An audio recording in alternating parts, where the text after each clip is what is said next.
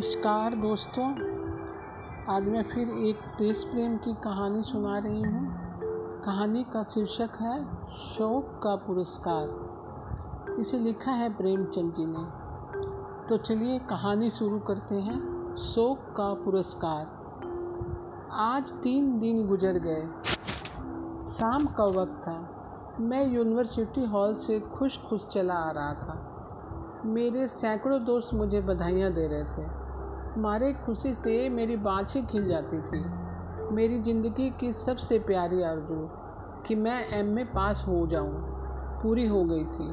और ऐसी खुशी से जिसका मुझे तनिक भी आशा ना थी। मेरा नंबर अव्वल था। वाइस चांसलर साहब ने खुद मुझसे हाथ मिलाया था और मुस्कुरा कर कहा था कि, भगवान तुम्हें और भी बड़े कामों की शक्ति दे। मेरी खुशी की कोई सीमा ना थी। मैं नौजवान था, सुंदर था, स्वस्थ था। रुपए पैसे की ना मुझे इच्छा थी और ना कुछ कमी।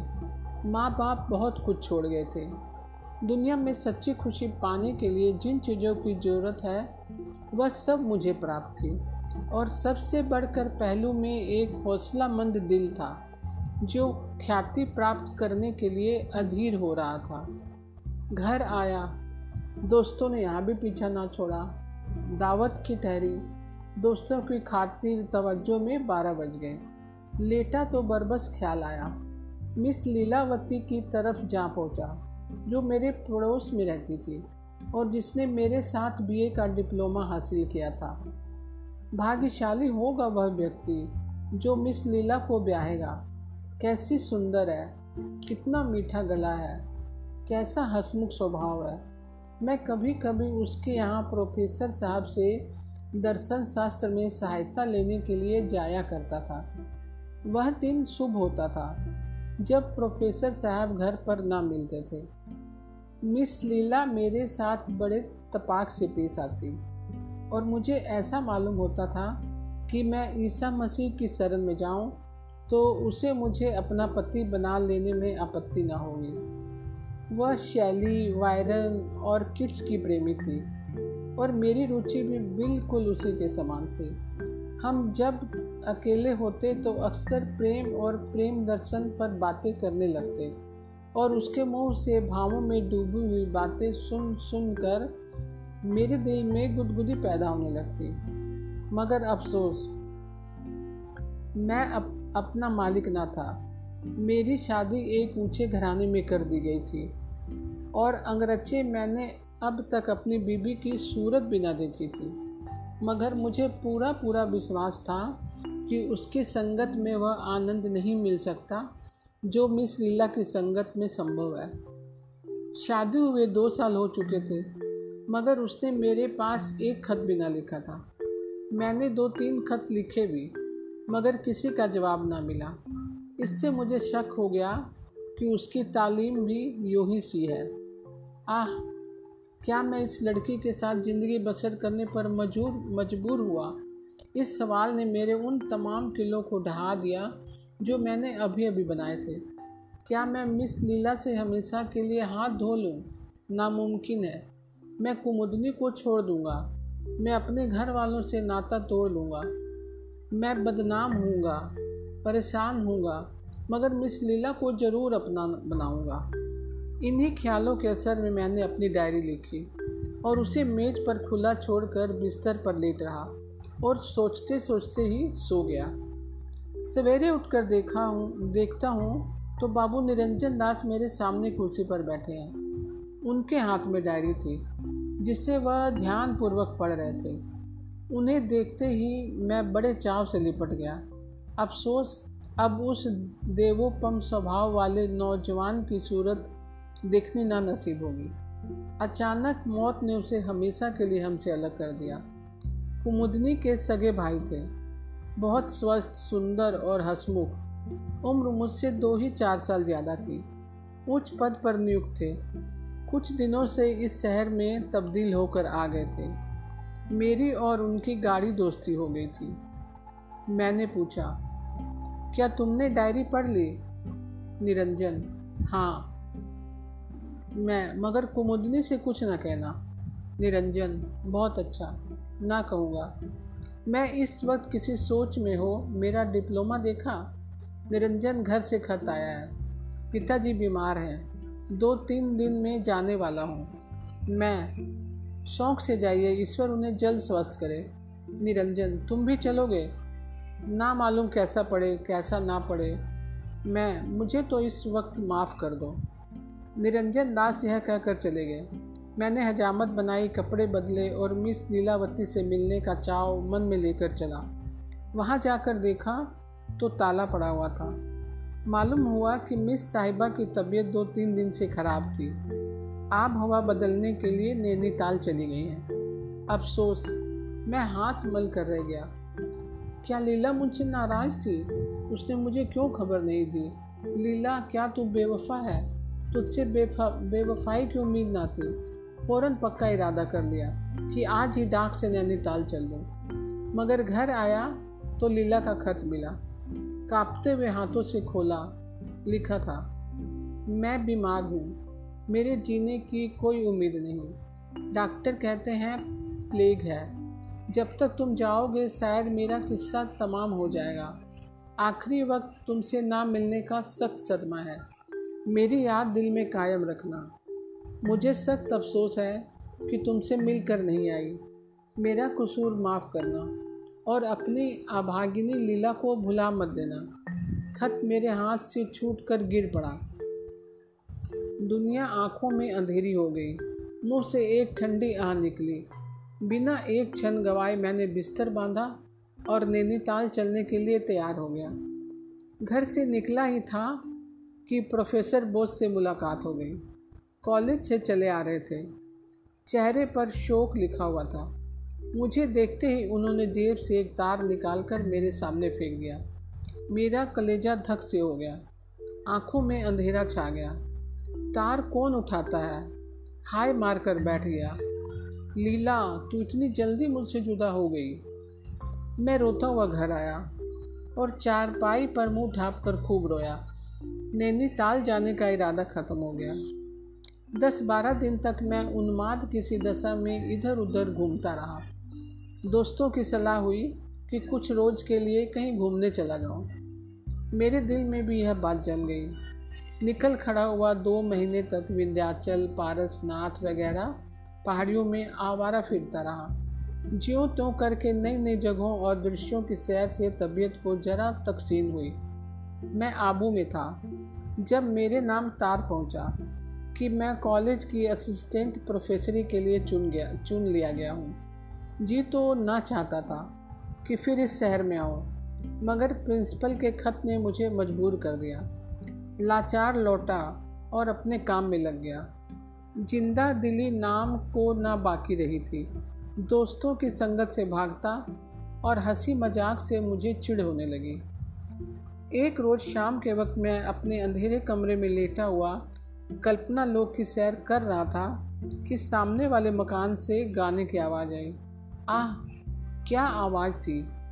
तीर की तरह दिल में चुभी जाती थी। स्वर कितना करुण था। इस वक्त मुझे अंदाज़ा हुआ कि गाने में क्या असर होता है। तमाम रोंगटे खड़े हो गए। कलेजा महसूसने लगा और दिल पर एक अजीब वेदना सी छा गई। आँखों से आँसू भी बहने लगे। हाय, यह लीला का प्यारा गीत था। पिया मिलन है कठिन बावरी, पिया मिलन है कठिन। मुझसे जब्त न हो सका। मैं एक उन्माद की सी दशा में उठा और जाकर सामने वाले मकान का दरवाज़ा खटखटाया। मुझे उस वक्त यह चेतना ना रही कि एक अजनबी के आदमी के मकान में आकर खड़े हो जाना और उसके एकांत में विघ्न डालना, परले दर्जे की असभ्यता है। एक बुढ़िया ने दरवाज़ा खोल दिया और मुझे खड़े देखकर लपकी हुई अंदर गई। मैं भी उसके साथ चला गया। दहलीज तय करते ही एक बड़े कमरे में पहुँचा। उस पर एक सफ़ेद फर्श बिछा हुआ था। गावत किए भी रखे थे। दीवारों पर खूबसूरत तस्वीरें लटक रही थी और एक 16-17 साल का सुंदर नौजवान, जिसकी अभी मसें भींग रही थी, मसनद के करीब बैठा हुआ हारमोनियम पर गा रहा था। मैं कसम खा सकता हूँ कि ऐसा सुंदर, स्वस्थ नौजवान मेरी नज़र से कभी नहीं गुजरा।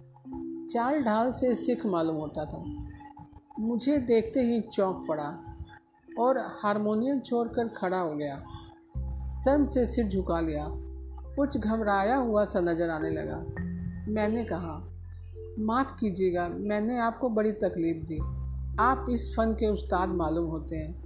खासकर जो चीज़ अभी आप गा रहे थे, वह मुझे बहुत पसंद है। नौजवान ने अपनी बड़ी बड़ी आँखों से मेरी तरफ़ देखा और सर नीचा कर लिया।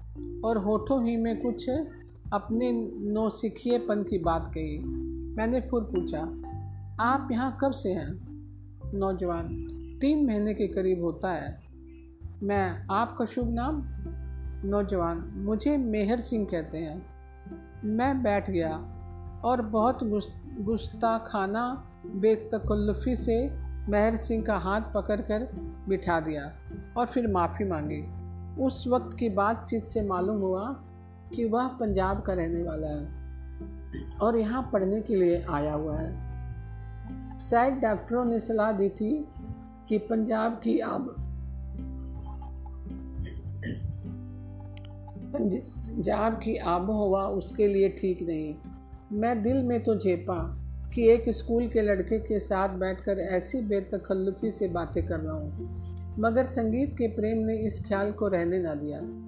रस्मी परिचय के बाद मैंने फिर प्रार्थना की कि वही चीज़ छेड़िए। मेहर सिंह ने आँखें नीचे करके जवाब दिया कि अभी मैं बिल्कुल नौ सीखिया हूँ। मैं, यह तो आप अपनी ज़बान से कहिए। मेहर सिंह झेप कर, आप कुछ फरमाएँ?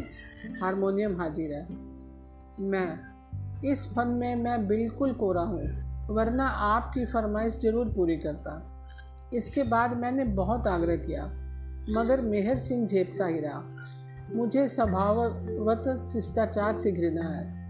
हालाँकि इस वक्त मुझे रूखा होने का कोई हक न था, मगर जब मैंने देखा कि यह किसी तरह ना मानेगा तो ज़रा रुखाई से बोला, खैर, जाने दीजिए।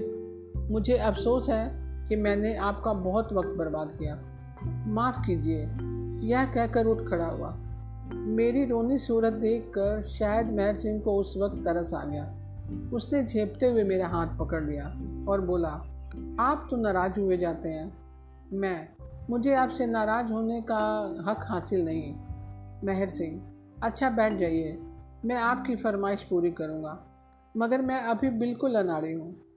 मैं बैठ गया और महर सिंह ने हारमोनियम पर वही गीत अलापना शुरू कर दिया। पिया मिलन है कठिन बावरी, पिया मिलन है कठिन। कैसी सुरीली तान थी, कैसी मीठी आवाज़, कैसा बेचैन करने वाला भाव। उसके गले में वह रस था जिसका बयान नहीं हो सकता। मैंने देखा कि गाते गाते खुद उसकी आँखों में आँसू भर आए। मुझ पर इस वक्त एक मोहक सपने की सी दशा छाई हुई थी। एक बहुत मीठा, नाजुक, दर्दनाक असर दिल पर हो रहा था। जिसे बयान नहीं किया जा सकता।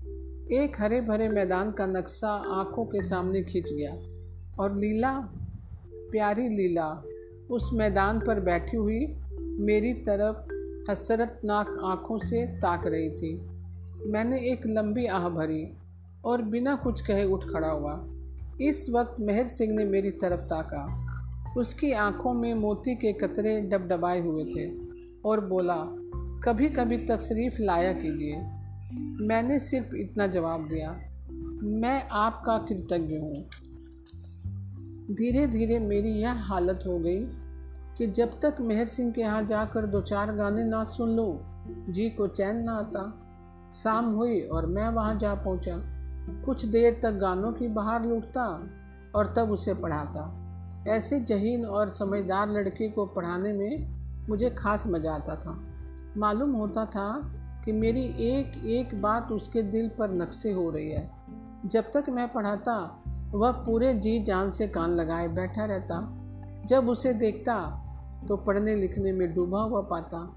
साल भर में अपने भगवान के दिए हुए जहन की बदौलत उसने अंग्रेज़ी में अच्छी योग्यता प्राप्त कर ली। मामूली चिट्ठियाँ लिखने लगा। और दूसरा साल गुजरते गुजरते वह अपने स्कूल के कुल छात्रों से बाजी ले गया। जितने मुर्दिस थे, सब उसकी अकल पर हैरत करते हैं। और सीधा नेक चलन ऐसा कि कभी झूठ मूठ भी किसी ने उसकी शिकायत नहीं की।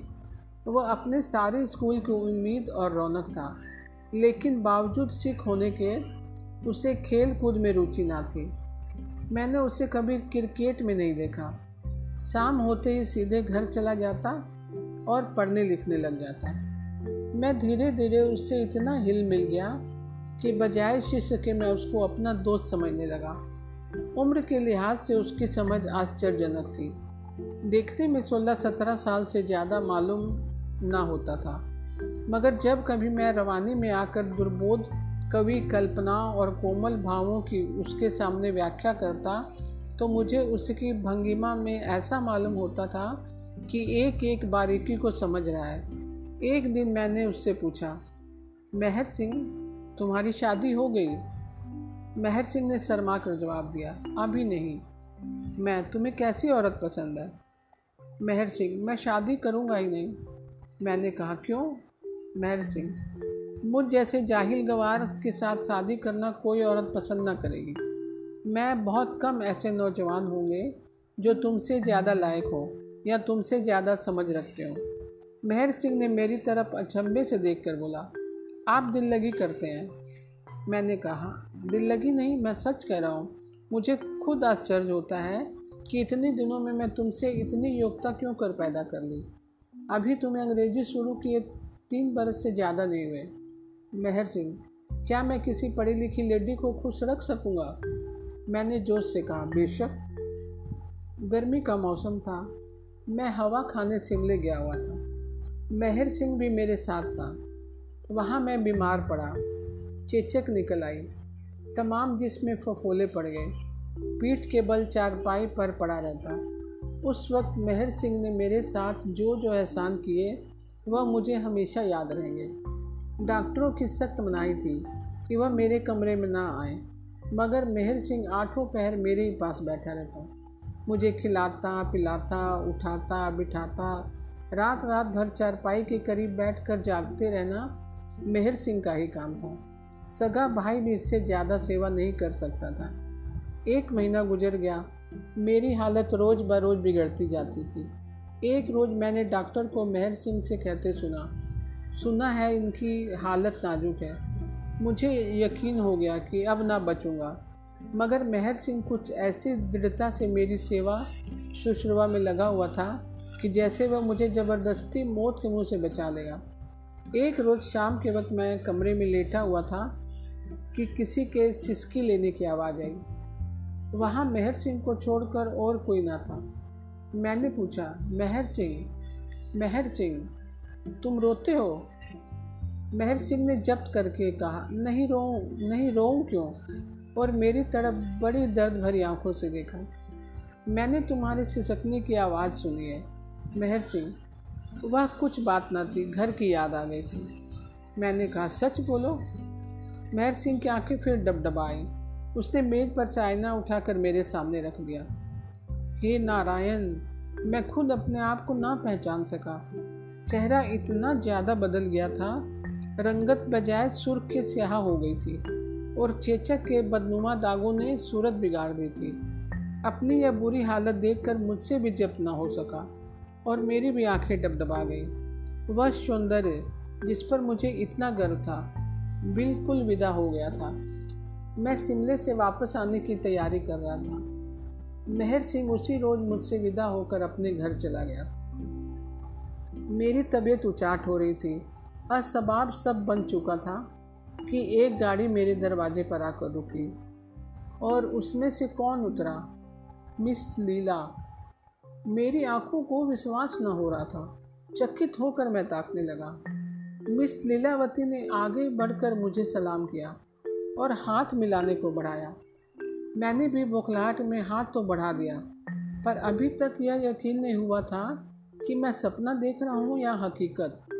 लीला के गालों पर वह लाली ना थी।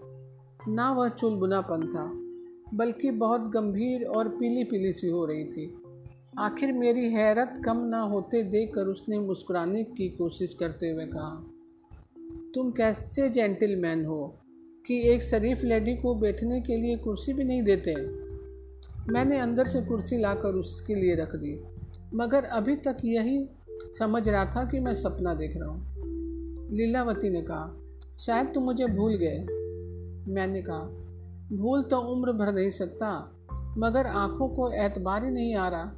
लीला, तुम तो बिल्कुल पहचाने नहीं जाते। मैंने कहा, तुम भी तो वह नहीं रही। मगर आखिर यह भेद क्या है? क्या तुम स्वर्ग से लौट आई? लीला, मैं तो नैनीताल में अपने मामा के यहाँ थी। मैंने कहा, और वह चिट्ठी? मुझे किसने लिखी थी?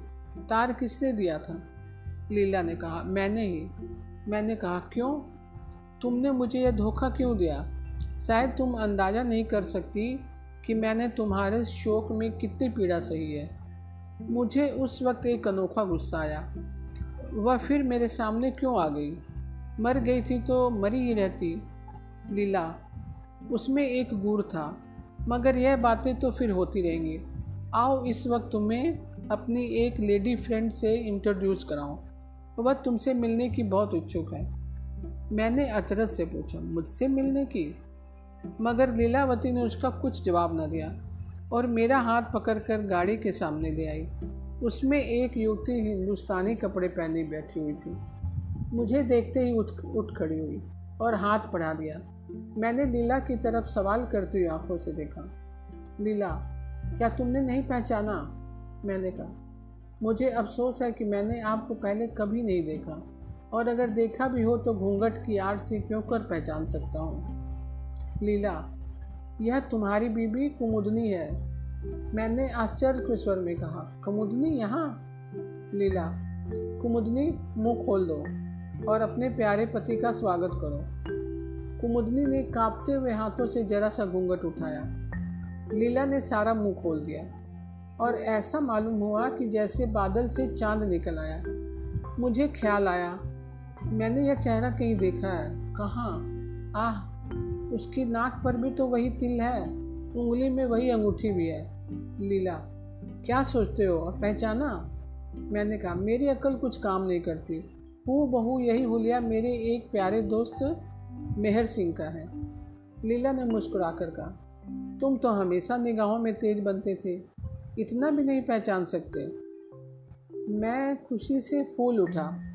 कुमुदनी मेहर सिंह के भेष में मैंने उसी वक्त उसे गले से लगा लिया और खूब दिल खोल कर प्यार किया। इन कुछ क्षणों में मुझे जो खुशी हासिल हुई, उसके मुकाबले में ज़िंदगी भर की खुशियाँ हेच। हम दोनों आलिंगन पास में बंधे हुए थे। कुमुदनी, प्यारी कुमुदनी के मुँह से आवाज़ न निकलती थी। हाँ आँखों से आँसू जा रहे थे। मिस लीला बाहर खड़ी कोमल आँखों से यह दृश्य देख रही थी। मैंने उसके हाथ को चूम कर कहा, प्यारी लीला, तुम सच्ची देवी हो। जब तक जिएँगे, तुम्हारे कृतज्ञ रहेंगे। लीला के चेहरे पर एक हल्की सी मुस्कुराहट दिखाई थी। बोली, अब तो शायद तुम्हें मेरे शौक का काफ़ी पुरस्कार मिल गया ना? तो दोस्तों, कैसी लगी आपको यह कहानी? मैं कल फिर एक नई कहानी के साथ उपस्थित होंगी तब तब के लिए नमस्कार।